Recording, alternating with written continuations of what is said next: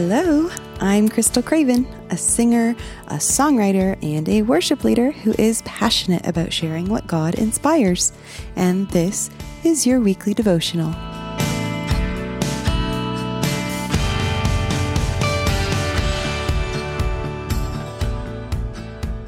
Alrighty, we are almost through Luke 11. So this week we are reading from Luke 11 33 through 36, and it says, No one after lighting a lamp puts it in a cellar or under a basket, but on a stand, so that those who enter may see the light. Your eye is the lamp of your body. When your eye is healthy, your whole body is full of light. But when it is bad, your body is full of darkness. Therefore, be careful lest the light in you be darkness. If then your whole body is full of light, having no part dark, it will be wholly bright, as when a lamp with its rays gives you light. Now, here in this section of Luke 11, Jesus explains that your eye is the lamp of your body. This is like the epitome of spiritual health. It would be having your whole body full of light. And the opposite would be a body full of darkness, which is obviously unhealthy. And Jesus gives a very stern warning here when he says, Therefore, be careful lest the light in you be darkness. This is a very serious warning. If one thinks that they have light in them, but it is actually darkness, how can they truly see?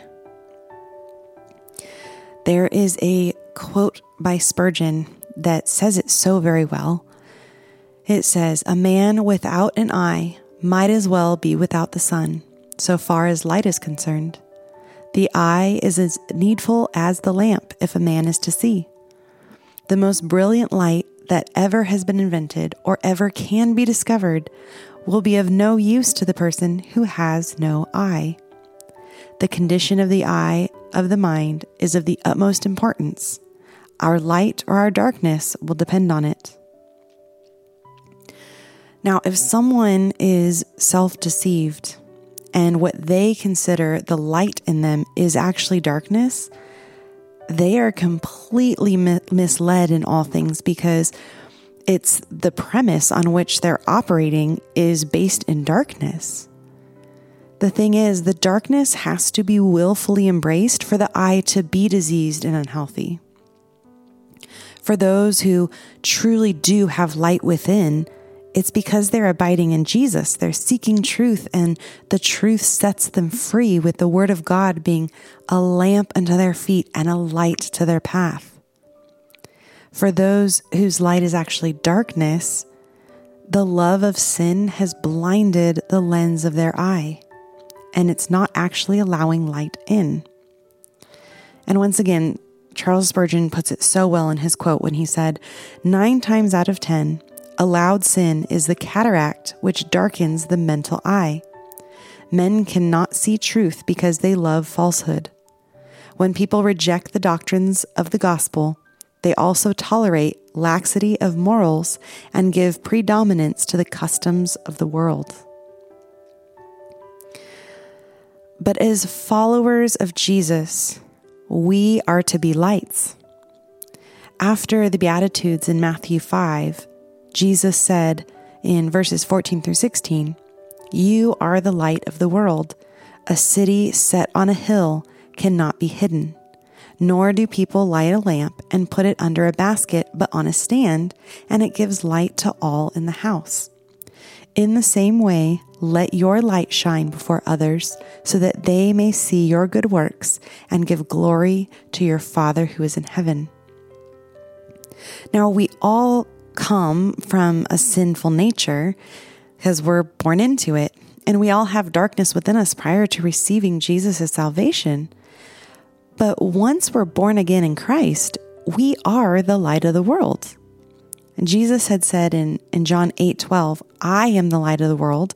Whoever follows me will not walk in darkness, but will have the light of life. And James tells us that it was of God's own will that he brought us forth by the word of truth that we should be a kind of first fruits of his creatures. Now, the only reason that we are the light of the world is because we've been made new in Christ, who is the light. And the point of being a light is to shine and allow sight in this dark world so that God would be glorified by our works. Jesus' statement says that we are the light of the world. So if we're hiding the light within us, it's simply put, it's hypocrisy, and it's something that needs to be repented of. In a couple short weeks, at least in America, we will literally be in our families' houses celebrating Thanksgiving. Now, these times are opportunities for us to shine bright and not to hide our light under a basket. And so often we don't necessarily want to let our light shine because it might stir up uncomfortable situations or conversations with, you know, fa- family or friends who are not saved. But if we are to actually love others, like truly love them the way that Christ loves them, then we will let our light shine and we'll put it on a stand because it'll give light to all in the house. Now, I encourage you to self analyze the light within and if then your whole body is full of light, having no part dark, it will be wholly bright. So then take those opportunities that the Holy Spirit opens for you and let your light shine before others.